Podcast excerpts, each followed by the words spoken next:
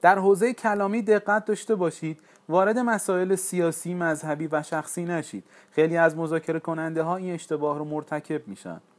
و شروع بحث یا در اسنای بحث از هدف مسئله و مذاکره خارج و وارد مباحث سیاسی مذهبی و شخصی میشن. هیچگاه این اشتباه رو مرتکب نشید. و اگر به طور ناخواسته توی این فضا قرار گرفتید خیلی آروم به موضوع اصلی برگردید. اظهار نظر نکنید. عقایدتون رو تحمیل نکنید و در مورد عقاید طرف مقابل نظری نداشته باشید. اگر زمان کافی برای موضوعی ندارید ترجیحاً حرف نزنید.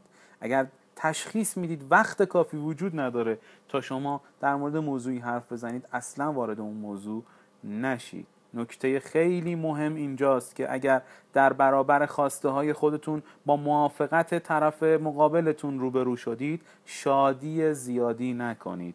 این نکته نکته بسیار مهمیه. وقتی شما شادی زیادی بابت موافقت طرف مقابل می‌کنید این مفهوم داره که شما استحقاق این موافقت رو نداشتید و همچنین مراقب باشید. شوخی های افراطی نداشته باشید.